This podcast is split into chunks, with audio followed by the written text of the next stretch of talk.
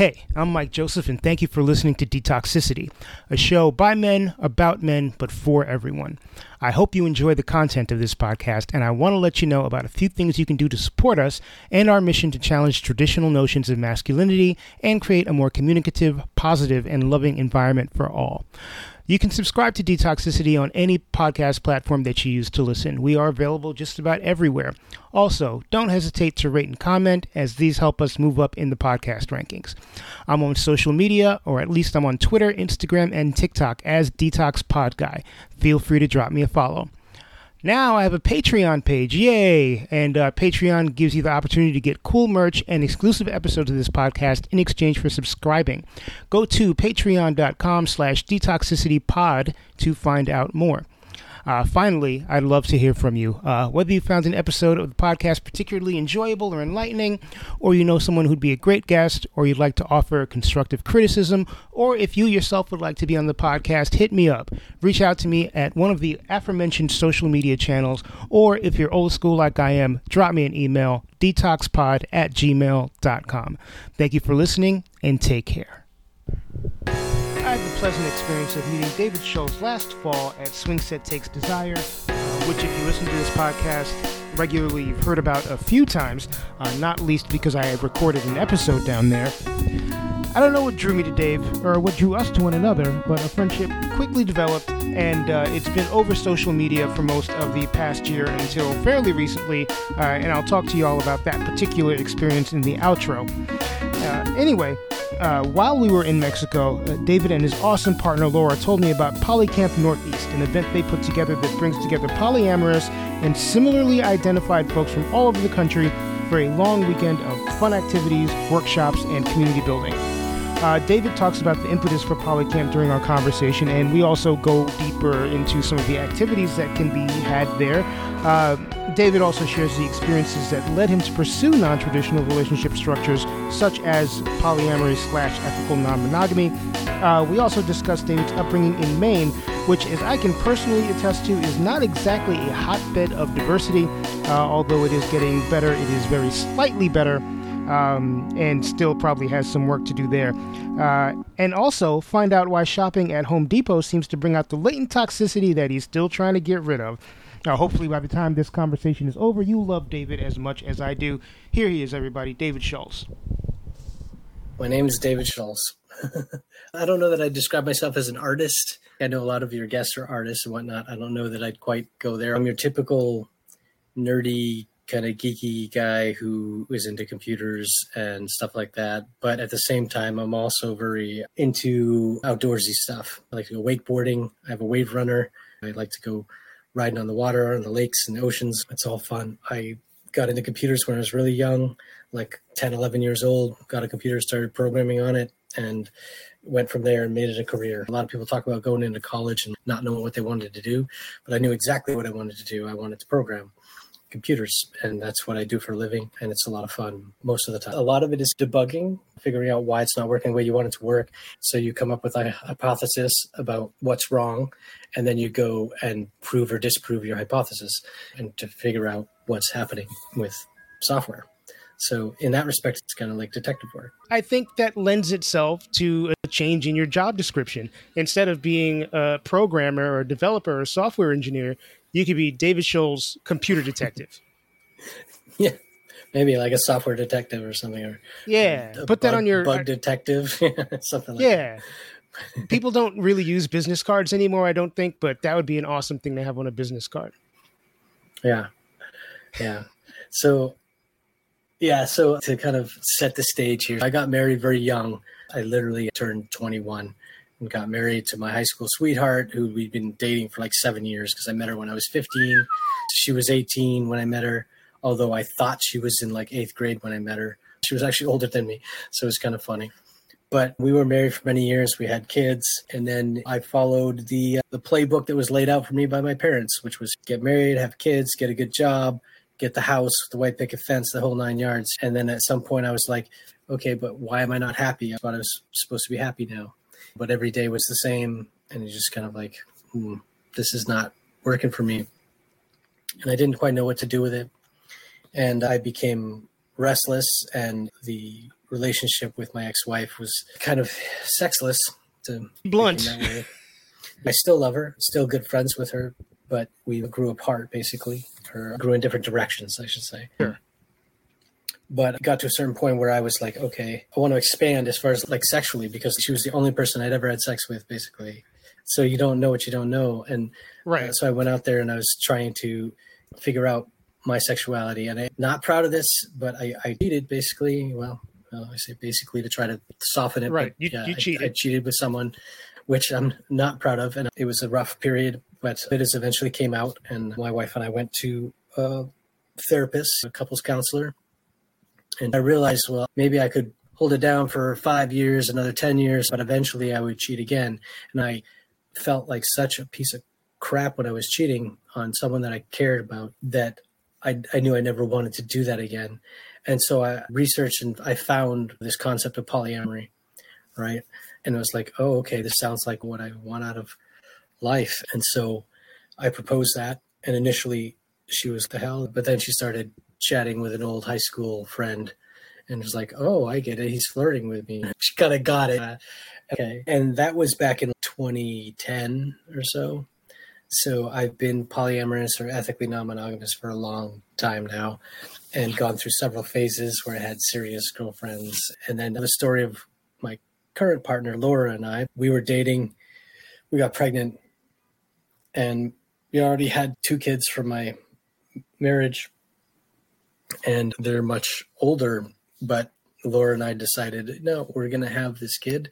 And so we have a little guy who's going to be five years old. So I have kids who are in their 20s and I have a five year old.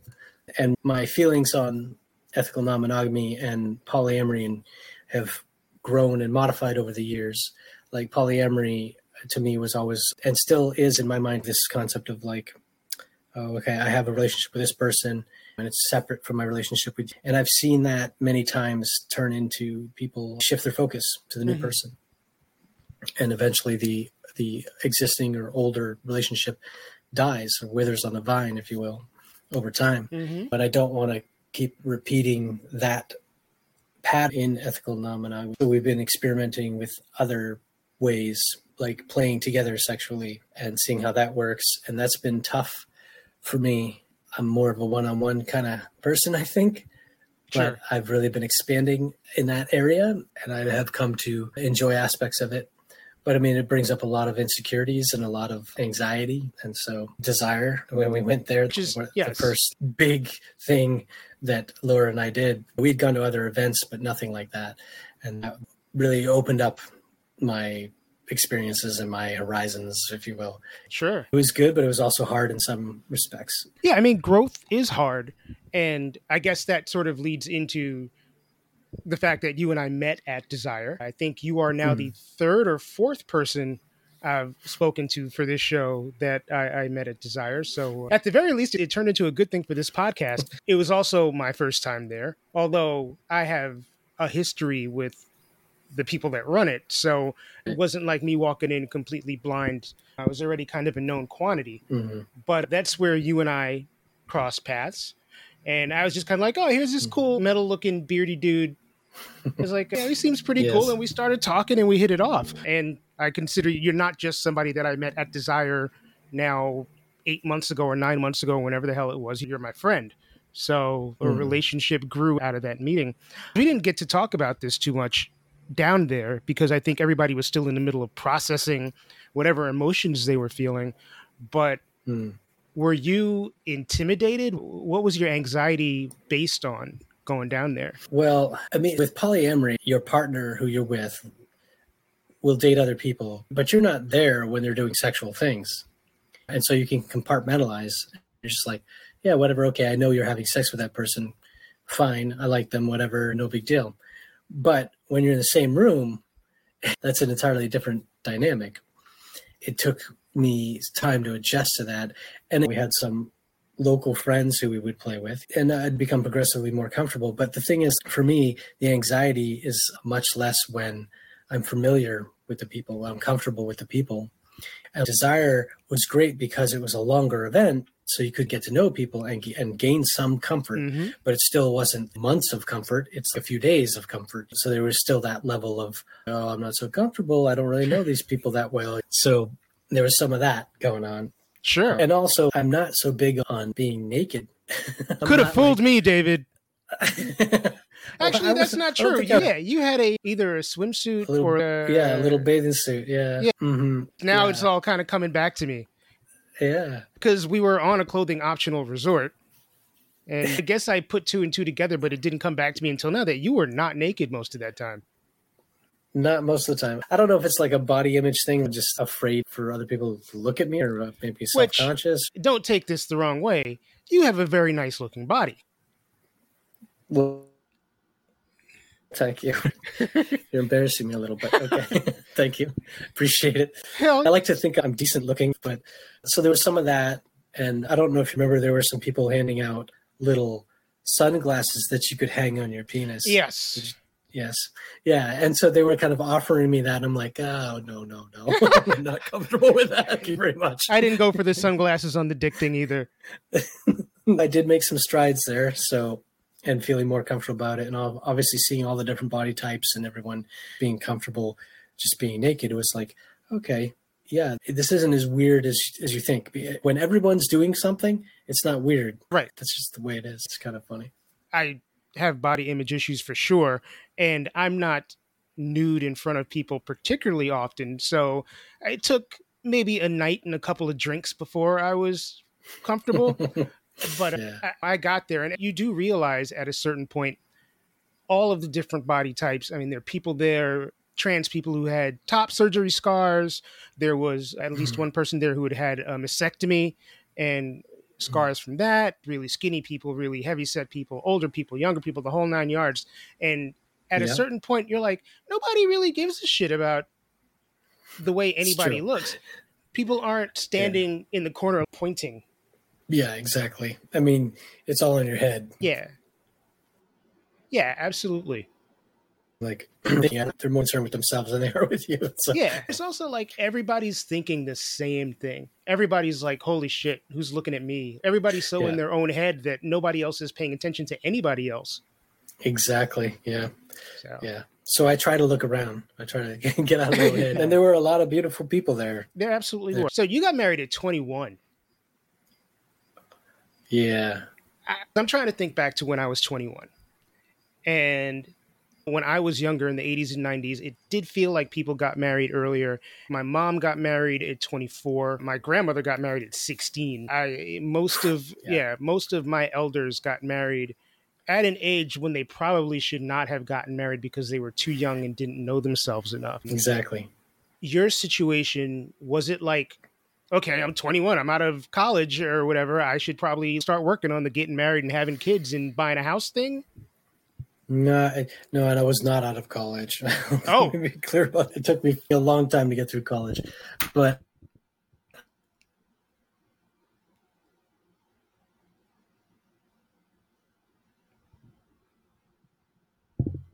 Yep. we'd been dating since I was a freshman in high school, and this was probably seven years later.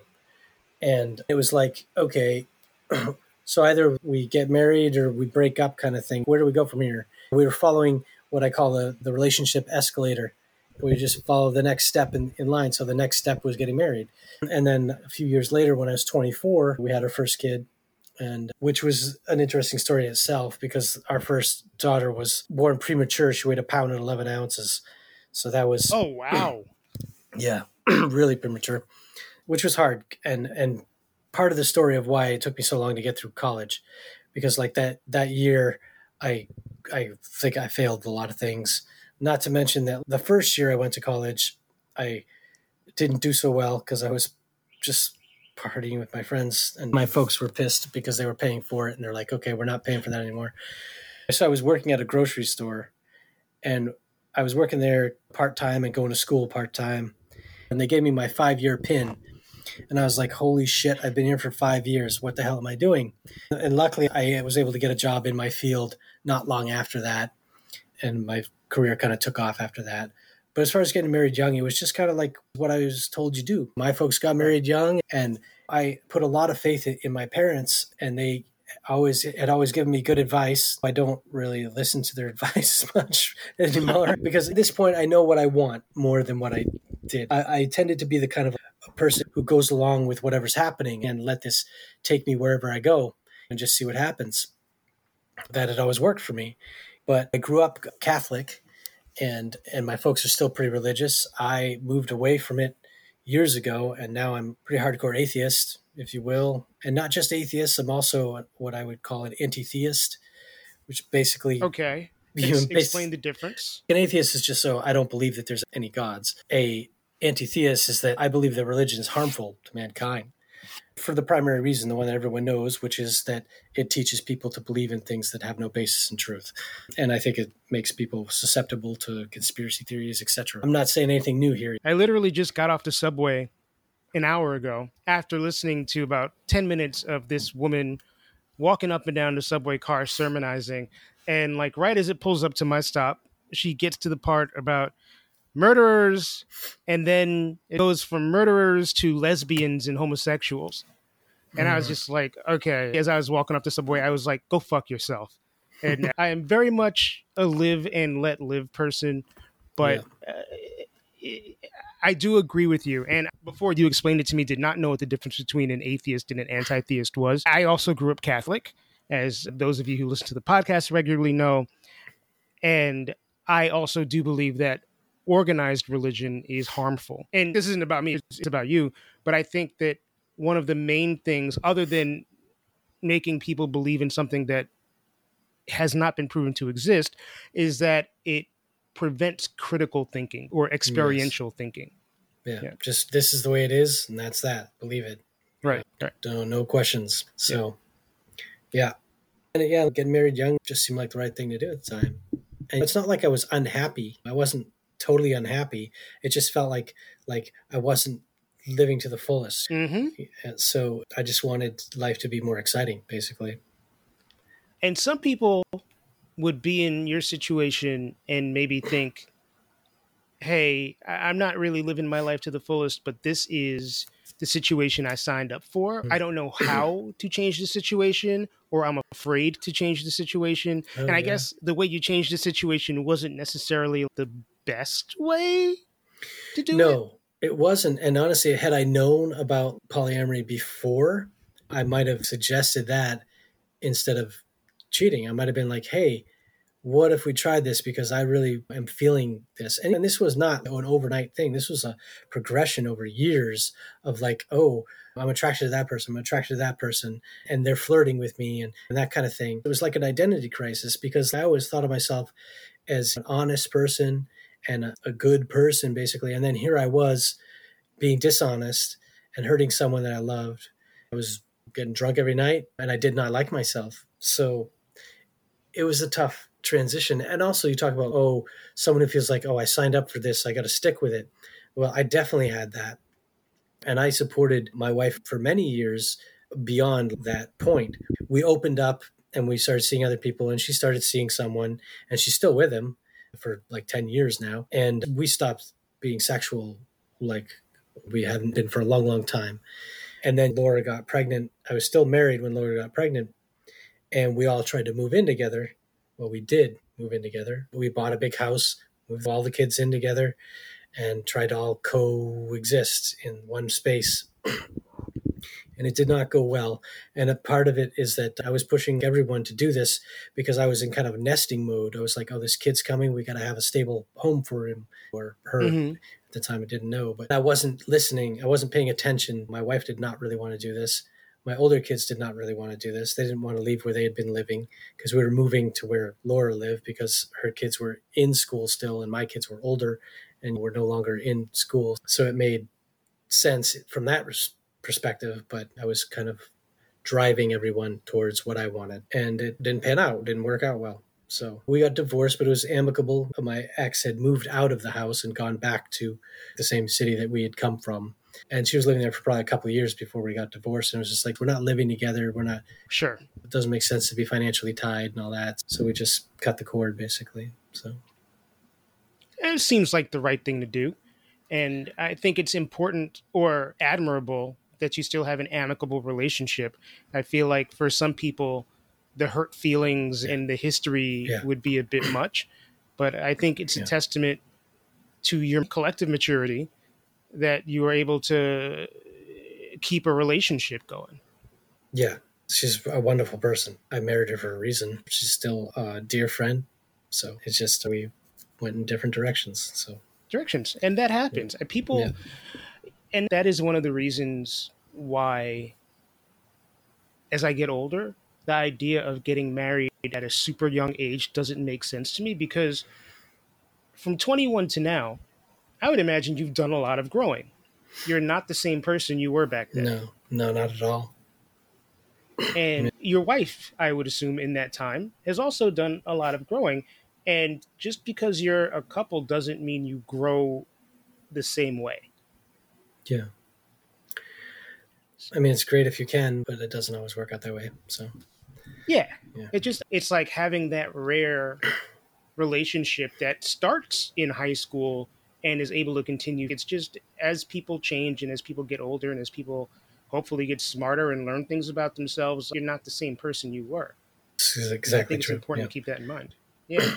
Mhm. So I didn't realize before you sent the notes over to me that you grew up in Maine. Yeah, I was born in Maine, grew up in Maine until I was about 12 or 13 or so. And then we moved to San Antonio, Texas, which, Oh wow. yeah, major culture shock going from Hey. Maine to Texas, especially when you're that young. Yeah. That was interesting. It was really great, to be honest. A lot of great memories from there. And I had great friends that I made that still occasionally talked to them on Facebook, not much, but still. Yeah, and then came back to Maine. So actually, this is part of why my freshman year in college was so crappy, is because my senior year of high school, we moved to Dover, Delaware from San Antonio. 'Cause My dad was in the Air Force and he was trying to get back closer to Ah. Maine. And so my senior year was just pretty shitty because I didn't know anyone. You go in your senior year at a new school, That's not a good look. Yeah. Anyone who's done that can tell you that sucks. My senior year was not the best year in, of my life for me. So then I went back to San Antonio for my first year of college, and, and I met up with some of my old friends, made new friends at college, and I just had a blast that first year. Didn't do so well in school, but to my credit, I was taking a lot of pretty heavy courses. I was taking calculus, physics, chemistry, a computer science course, and English all in the same semester. And the physics course required you to already know calculus. And honestly, it, I took calculus so many times I can't even remember because I just kept failing it. People like when you tell them, "Oh, I'm a computer scientist," they're like, "Oh, you must be good at math." I'm like, "Not really." I mean, I could do algebra, sure, but I could do binary arithmetic, great. But start getting into calculus, and I'm like, "Yeah, yeah Yeah, fuck that So- shit. I'm smart, but I'm not that smart." It's funny. I was a math nerd up until I hit maybe my sophomore or junior year of high school. And you go from geometry to algebra to there's something in between algebra and trig, and I don't remember what it is. But we hit trigonometry, and I was like, I think I'm going to cash out right now. Yeah. I, I'm going to concentrate on English and history because Yeah. nothing about math and science makes any sense to me anymore. Yeah, it starts getting dicey. But the funny thing is, Yeah. you, you learn the stuff that you're interested in because I've always been interested in video games, right? And I have programming background, so I've jumped into doing game programming. With Oh, like, nice. yeah, and and it's so it's like I do know enough math to do 3D programming because you learn those formulas and you learn what you need to learn to make that Right. stuff work. I got to go back to the culture shock thing for a minute. I lived in Massachusetts, but my job would send me to Portland, Maine, usually once a month, once every four to six weeks. Oh wow! So I got to know Portland really well. I've been to Portland probably three dozen times in my life, wow! maybe even more. Yeah. And Portland, Maine is beautiful in a lot of ways. hmm Maine is also the only place that I've been in for a sustained period of time where the diversity level is zero. Yep. Yeah. I mean, I, I don't know. I think New Hampshire and Maine battle it out for the whitest state in the nation. I think it's 97, 98%, something like that. And I would have thought you're that right. it was Maine and Vermont. Oh, maybe I'm sure Vermont's in there too in the running. So, but yeah, I can tell you this is the truth. I do not think that I saw a black person in person, not on TV, until I was probably eight or nine years old. Holy shit! You obviously can't remember what was going through your head at that time, but what You- were you you, know, you- thinking? Well, you- it's not like I was unaware that they existed, but when I moved to San Antonio, I was scary. You know, I'm not a big dude. I'm a scrawny little white dude. We're I- about the same size. yeah, okay, sorry. We're not scrawny. Oh, no, I'm pretty scrawny. but but like I go to San Antonio and I'm with these six foot something, two hundred and something pound dudes, and it's intimidating. I did not like gym class. It's a, it was not my thing.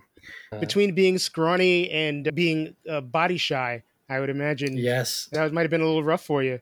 yeah, it was very rough. I did other things to try to get out of gym class, so it was definitely a culture shock, but in a good way. It kind of opens your world up. You're like, oh, look at all these different people, and I became friends with people, and and you're like, oh, these people are cool. And then I remember coming back to Maine after having been in San Antonio and sitting in a restaurant and looking around, and it was like the Twilight Zone. Like, why is it just all white people in here? What's going on? It was very weird. But Yeah, that's what Maine is, and I only really have visibility or experience in two and two or three cities in Maine, but uh, yeah, and it's not just black people that aren't there. There is like No, no, that's true. minorities at all. Yeah. very, very few. I mean, there's a lot more than there were when I was growing up. I can tell you that because I grew up in was Lewiston, Maine, and I a big, a big Somali population moved in in the 90s, which was rough. There was some tension there. Yeah, the mayor at the time was issued a statement saying, "Please stop coming to our city." and I was like, "What are you doing, man?" Well, the reason he said it is because they were overwhelmed. The social services were overwhelmed; they couldn't handle it. But of course, it comes off as like what, racist. Racist. yeah, because he's telling telling them not to come. And, yeah, it was bad. It was kind of a shit show in the '90s in there. But now there's been a whole generation of kids who've grown up there and gone to high school there and stuff, and so they're the same as all the other kids there. right. So it's just the way it works. Yeah, it's such a foreign concept to me to grow up in that kind of environment. Not that I didn't grow up in a particularly diverse environment, but I mean, when you're a minority in a majority country, Hmm. it's a different experience because my neighborhood was all black or overwhelmingly black, but Right. I'd go to school and the teachers were white or mostly people in, in positions of authority were the white people that you dealt with. But still, it Hmm. wasn't a completely foreign concept for there to be people of other ethnicities. Right. So just the idea that you grew up in a place and until you were a preteen, damn near, you didn't really have any experience with people of other cultures. Obviously, I know that you are an open minded person, but I think that environment, maybe past nine years or 10 years or 12 years, if you make that environment your whole life, that's how people become oh, Yeah, MAGA people. yeah. All of this stuff is based in fear, and people don't want to admit they're afraid, It, but they're scared. They see someone who doesn't look like them. They've been told stories about them, and they're scared, and they don't know how to react to it, what to do with that. And I get it, but it's like you have to get over that. You know, you have to get over that fear. And maybe if I hadn't left when I was younger, maybe I wouldn't be as open. I don't know. I'm not sure. What I'm getting at is I know that within my greater family group, because I had a large family, I, I know that some of them are racist. I don't get it, but they are. And I think it's just because, like you said, they've grown up here am- am- among the same race everywhere. And so anyone else is an outsider. And this is the thing about humans is they like to create the others, the outsiders, the ones that mm-hmm. are not part of their in group. And they do it everywhere. This is why I hate organized sports. I don't like sports. I don't follow sports. I think it's crap. All this stuff about the, the Red Sox, the Yankees. I'm like, are you kidding me? It's just another tribal group. It's bullshit. But we do it everywhere, and everybody wants to feel like they're slightly better than the other people. It's human nature, I think, to do that. So I think we have to fight against that and realize these people, whoever you're making the other, is not another. Maybe they don't look the same, or maybe they don't talk the same, but they have all the same fears and and hopes that you do. And it's like you got to get over that shit. Yeah, but it, even if they're not like you, just think of the things that I've learned from people who are not like me that have mm. actually been helpful in figuring myself out. I think a lovely thing about life is that everybody has their own unique experience. Like it's no true. two experiences are fully the same. And there's so much you can learn just from talking to other people and hearing their stories and hearing their experiences. To not have that, it just feels like you're missing out. It's true. And yeah, over time, I have realized that because I mean, you only have your internal life story to go by, your own experience. And so you tend to think that that's how it is for everyone. But then you talk to people and you realize that this person has such a drastically different experience than you that they don't even know what your world is like and you don't know what their world is like. So that's fascinating and scary. Mm-hmm. Yep. I agree. I'm going to try to word this question the way that I actually want to word it. Everybody has a different definition of what polyamory slash ethical non-monogamy slash open relationships is. Yeah. What does it mean to you? Well, as I was saying about polyamory, you date people kind of separately. And even if you're doing kitchen table polyamory, where you're all talking to each other, it's still kind of like this is my relationship with that person, and it's not yours, basically. I had a, a girlfriend like that who was like, I'm dating this person you're not, especially if she was dating another woman. It's like, there's going to be no threesome here. Don't get any ideas. right. Which, okay, fine. That's a totally valid way to do it. But then there's other ways to do it too. And the whole swinging world is more couple centric. And that's a valid approach too. So for me, it just means I've done a lot of growth as far as becoming independent as opposed to codependent. Right. So with my ex wife, we were very codependent. And I was following the masculine trait of your best friend is your wife, and you don't really have any other friends, which is a horrible model and really harmful to men. To, to I agree.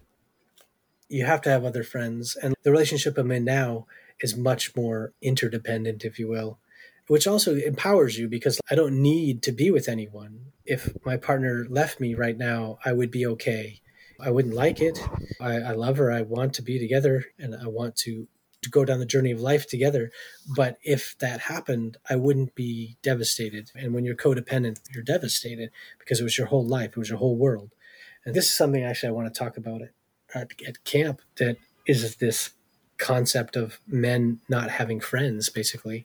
And it's important to have them, which is why I'm so grateful that you keep reaching out to me, even though I'm a shitty friend and I don't reach out much. Oh, and, uh, stop. And I'm sorry. I've made a point the last several years when I think about someone to try to reach out to them and say something, because I used to never do that. I came from this mentality of people don't want to hear from me, they don't want to be bothered by me, that kind of thing, which is crap, right? Because life is all about connections. It really is. I'm glad that you said that. As I'm thinking now, I do have a lot of friends, male friends, who struggle with communication. And yeah. one thing I think I've been super blessed with the last couple of years, it can be a blessing and a curse, is that I am over communicative. If I get up in the morning and I'm thinking of you, I'm going to text you and say, hey, what's up? I'm thinking of you.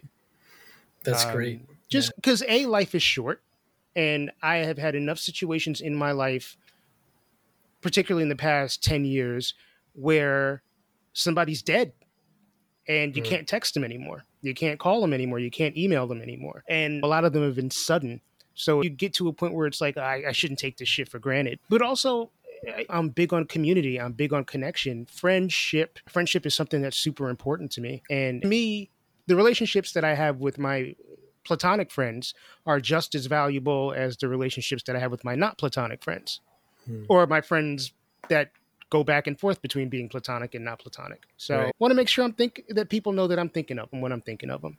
Yeah, it's important.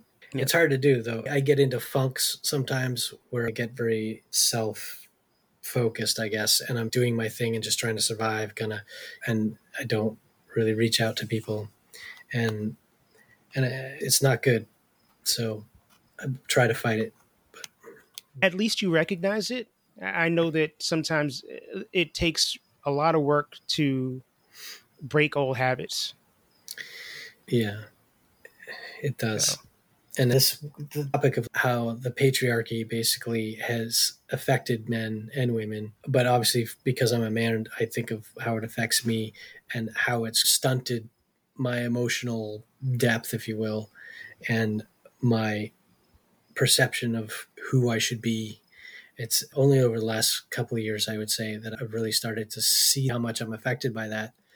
Like they talk about, uh, I think the term is code switching, where I went into a hardware store and I suddenly turned into Mr. Masculine Bro, just because you feel like that's what you have to be. It's like, oh, can I help you? And I stepped out of there and I got in my car and I'm like, what the hell was I doing? And honestly, I think it's like a, a, safety mechanism, especially when you're in situations you don't know. Like you go to a concert, you're going to be this uber masculine dude so that people don't mess with you. Depending on what concert you're going to. Yeah, exactly. I've recognized that more in myself that I do that.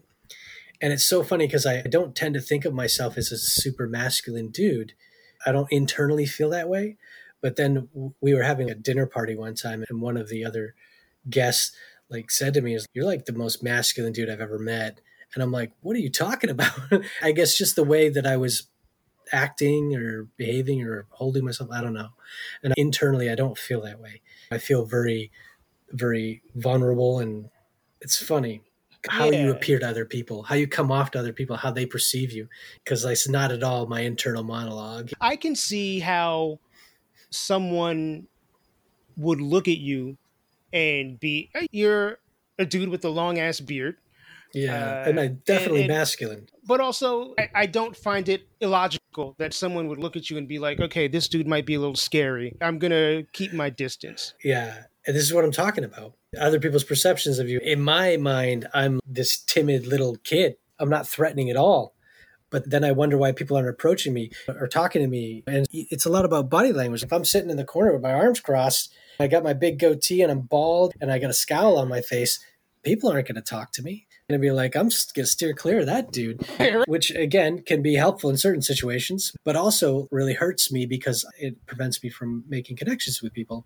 And so I have to go out of my way to be open and kind and smiling and try to connect with people so they know that that's not who I am. So, what are you doing to try to combat the things that you have learned that you're working on changing. Like what's assisting you through that journey of becoming a better or more sensitive more thoughtful more yeah. that kind of person that you want to be? I think the key is to be vulnerable. And this is something that i mean uh, we haven't talked about it but polycamp that i host with my partner we started that. And at camp one time we were in some kind of discussion group and this one guy got up and he started talking and he was very emotional and he started crying. And it was such an epiphany moment where I was like, oh shit, we can cry. I'm allowed to do that because he did it. He showed this vulnerability and he made it okay. In my mind, the key is to show that to other men. It's okay. We can be vulnerable. It doesn't make us less of a man. We can just open up to each other. So that I think is is what I'm trying to do. I'm trying to be more vulnerable in certain situations. I struggle with it because I am programmed to not show emotion. I'm programmed to be stoic, the rock, the one that doesn't get emotional. And I think I've done pretty well at following the uh, the patriarchal rules of masculinity, but I think I need to unravel some of that because it's not helpful to me for connecting with other people. And as you've gotten older, does connection mean more to you now than it did before? Yeah, it's funny because when I was younger, I I didn't value it as much. Made friends more easily, more quickly, and so I let certain friendships die away that now I I yearn for. I'm like, God, I, I miss that. Why did I let that go? And so, being older now, I I think about that, and I'm like, I'm not going to let a good friendship go. I'm going to work more at it, and let that person know that I care. So yeah, definitely, age has made me realize some things, and I do have some regrets around that stuff. So. I, I would assume most people do. I certainly do. So we have not talked about Polycamp. No, and haven't. we probably should because that's your baby. It was our first baby, and then we had an actual baby. Right. yes. Yeah. Laura and I started Polycamp. We used to go to another Poly event, and it kept selling out. And it was because the venue was smaller, and so they could only take so many people.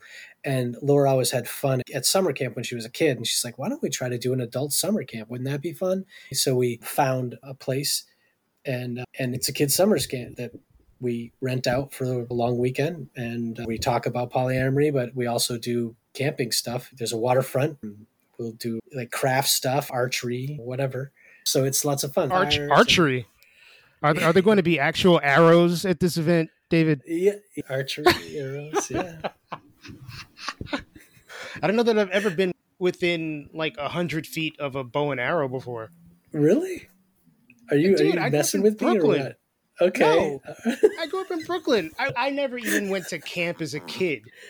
And this is a, a fun fact. The first time I ever went camping, I was 37. wow. Okay. First time I ever slept outdoors. Wow. I, city kid. I am a city kid. I didn't get my driver's license until I was 31. Oh my gosh, dude. Wow. that is yeah. baffling to me. I got my license when I was like 15 as soon as I could. But yeah, stuff like campfire sing alongs, all that kind of stuff. And it's a high consent environment. So we talk about consent because sexy time happens, whatever. Yeah. But that's not the focus of the event. The event is community focused, but you get people together and and they're gonna find someone they like. It's been really, really amazing. Met so many friends through it. We have a talent show, sock wrestling. Wait, yeah. what the hell is sock wrestling? Everyone always says that when I say sock oh, wrestling. Okay, okay, good. See, I almost felt like okay, this is one of those Mike grew up in the city things again that he doesn't know about. no, I think this was some sorority or frat place that started. I don't know, but anyway, it, sock wrestling is is each person wears a single sock, and the objective is just to get the sock off the other person. Get the sock off. That yeah, is hilarious. That's it. Oh yeah, we're gonna wrestle. That's happening. Wait, me and you? We're wrestling. Oh, yeah. I feel like that's yeah. an even even match. Yeah, yeah, I think so. You might have a little bit of height on me.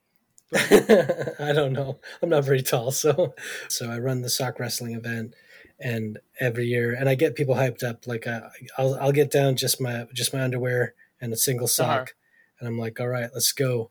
And it's so much fun to watch too. People love watching and cheering everyone on and seeing who's gonna get the sock. Now, what, did you wrestle in high school or something? Is there a secret that I need no, to know about?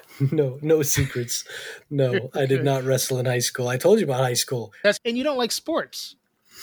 Well, I don't like the fandom around sports. Gotcha. I, I, don't mind playing sports. I used to love to play football in the yard with my friends. Do not like baseball. I think it's super boring. unless you're at a game, unless you're at a game, it was really weird for me because I grew up loving baseball. I watched baseball. I would listen to games on the radio, pre-internet, obviously, and then I hit a stage when I was living in Boston. So this is maybe like eight or nine years ago, and I was like, these games are three hours long. Why am I sitting in my apartment watching this slow ass game and wasting entire evenings? Mm-mm. There are a million other things I could be doing during this time, and I have not watched a baseball game since. wow. Yeah. The thing with baseball is a perfect game is one where nothing happens, right? Well, that doesn't make it a very exciting spectator sport. yeah, dude. So, Stuff yeah. needs to happen. Yeah. So, yeah. what has been the hardest thing for you to come to terms with in terms of your own masculinity and wanting to grow and wanting to open up? What has been the most difficult thing for you to either figure out in your head or something you're still working on trying to figure out in your head to kind of get to the other side? What's been the biggest thought process that you're trying to get rid of? Well, I think I would go back to the programming. So, meaning that we grow up in a patriarchal society, and so we're programmed in that world and with pretty rigid gender roles and things like that. Um, and so I think the hardest part for me is unwinding that like I've been programmed that way my entire life and trying to break free of that and seeing how it affects me, how it affects my personal relationships, how me pulling the male thing in a relationship can make things worse. And this idea of always being in control, being the one who calls the shots, being all that right. kind of stuff. Yeah, being right. I mean, and it's funny because like my marriage, we were very traditional gender roles, and my ex-wife is very, very much takes on those roles. She was the woman and that was it. And it's been eye opening with other relationships that I've had because my current relationship it's very different. It's more egalitarian, I think is the word. Yeah, that works. So it shakes up your personal view, your personal identity, your sense of self. And so when you start shaking up your sense of self, it's tough, but it's also liberating. So I don't know if that answered the question. I mean, it kind of. It's like a general thing. It sounds like you're just still trying to unpack patriarchy as mm-hmm. a whole, as opposed to specific things about yourself that you are struggling to do differently. Yeah, I mean, for the most part, I like who I am. I I try to be very caring and open and that kind of stuff. And I'm always like trying to make sure I'm not going too far in the other other direction. I don't take care of myself. I struggled with this especially when I was younger because Catholicism is basically you give of yourself.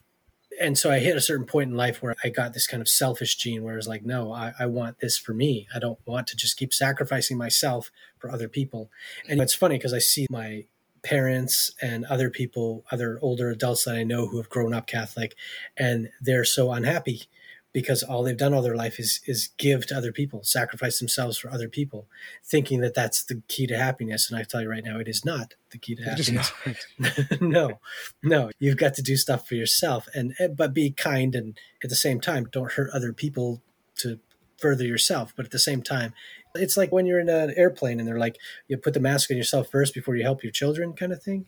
It's the right. same thing with life. You've got to take care of yourself first before you can help your children or anyone else. If they see you facing yourself, they're going to do the same thing and they're going to be miserable too. They need to right. see you going out and having fun and taking care of yourself, and then they're going to do that for themselves. It falls into this very false sense of nobility that feels like is common in America and Catholicism and Christianity in general. The noble thing to do is to completely ignore yourself while focusing on other people. And it's not like those things have to be mutually exclusive. You can take care of other people and take care of yourself. Exactly. Yeah. But at, at the end of the day, like when you kick the bucket, no one's probably going to go with you. So you do need to prioritize yourself. Yeah. Yeah. Mm-hmm. Right on. And one other question I wanted to ask is this is kind of stupid because we've just spent an hour talking about this. How open are you in your daily life about your relationship status. You assume like your kids the... are aware. Oh yeah, yeah. All the kids, all, all the family, extended family. I don't hide anything because to me that's part of being honest, right? And to me, ethical non-monogamy is all about honesty, and it's jarring to see how people react to that. I'll give you a really big harsh example here. When I came out to my folks and I'm like, yeah, this is my life, this is how I want to live it. And I think my mother literally said, why can't you just cheat like everyone else? Oh God. Yeah. It's like why can't you keep it on the down low? Why can't you keep it on the down low? Because it's not healthy. No, exactly. Right. and this is the point I was trying to make. And, and it blew my mind because my mother was always the one telling me that honesty is important and you should be an honest person. And I took it very seriously. And so here I am, an honest person, open. I mean, I, I don't hide stuff. And it's amazing too, because you also get good experiences. I get cousins who are like, hey, thank you for doing that because you opened up the door for, for you me model to be the behavior. Honest. I have a gay cousin, and and she's like, "Hey, Dave, th- thanks for taking the heat off me for a while." That's awesome. That's like, awesome. Yeah. I was like, okay, but it doesn't faze me really. I'm like, most of the people who have judged me in the family are they're people I see once or twice a year. It's like, well, I'm not going to rearrange my whole life just to please people that I see once or twice a year. It doesn't make any sense. Here's a thought that I have, and you can tell me whether you agree with this or not. I think people who are most violently opposed to things like ethical non monogamy or bisexuality or anything like that are the people who are angry at you for being open in a way that they can't be. Yeah, or that they're just choosing not to be. Right. It's almost like the anger comes from jealousy. It's jealousy or envy, really. They're not at that point, and they think that they should be ashamed of this or that because that's what they've been taught their entire lives. Is you should be ashamed of that, and they're seeing me do it, and they're mad at me because I'm not hiding it. It's like you're not following the rules, and it's like, well, yeah, I don't think we should be following those rules. so not good rules. Yeah. So that's how I feel about that. I appreciate you being a disruptor. it's an inspiring thing to like live your life unapologetically. Yeah. And it's funny because you're not the only one who who said that to me before, and it's really strange to me because I don't really think about it that much. I stop worrying about when when you stop worrying about some dude in the sky judging you, then a lot of that shit goes away. So first of all, thank you, David, for taking the time out of your schedule, particularly as you were planning Polycamp in the thick of it to record this episode. I know you were busy, and uh, unlike me, David has no social media footprint to speak of, so there's nothing to plug, nothing to promote, uh, nowhere you can follow him, but Polycamp Northeast does have a website. You can go to polycampne.com, find out a little bit more about the event, and uh, maybe think about going in 2023. So, between the time that I recorded this interview with David and the time that you were hearing this episode with David, uh, Polycamp Northeast 2022 happened. I was there. I had a blast. Um, I took part in several really interesting discussions, uh, had a lot of fun. I did see what sock wrestling was all about. I did not participate this year because I'm still recovering. I've got a little bit of long COVID happening. But next year, if the spirit's willing, I'm to hit the gym, to work on my upper body strength a little bit uh, maybe watch some YouTube videos, figure out some wrestling moves, and I will become the sock wrestling champion. So I'm recording that, putting it in public record, and I will probably regret that an hour after this episode goes live. But go to polycampne.com. I had a fucking blast. I met some fantastic people. Uh, David and Laura, thank you for putting together this event. Uh, you are fantastic curators of folks and uh, fantastic people altogether. Look forward to seeing you both soon. Thank you for listening to Detoxicity. I hope you found this particular episode interesting. And if you are new, I hope you go back and listen to all of the older episodes. Uh, once again, my name is Mike Joseph. I am the host and producer of this show. And uh, there are a lot of things that you can do to continue to support our mission, continue to support this podcast. Uh, follow me on social media. I am on Instagram, Twitter, and I'm on TikTok as Detox Pod Guy. Uh, you can also send me an email if you'd like. I'm at detoxpod at gmail.com. I am always on the hunt for people with interesting, inspirational, and powerful stories. So if you know somebody who fits that bill, or if you yourself fit that bill, please don't hesitate to drop me a line via email or via social media. Uh, please make sure you subscribe on your podcast platform that you're listening to this on. Uh, rate, comment, help a brother out, uh, help us move up in the rankings. Uh, follow me on social media, like I said. Uh, follow our Patreon or subscribe to my Patreon, actually. Patreon.com slash detoxicitypod. You get access to exclusive episodes. You get episodes a little earlier than the general public. You get a cool ass sticker, lots of stuff. Once again, patreon.com slash detoxicitypod. Quick shout out to Calvin Williams for providing the music and uh, doing his magic on the logo, which was originally designed by Jacob Block. I thank you all for listening. I wish you all the best. Please take care of each other. Till next time, peace.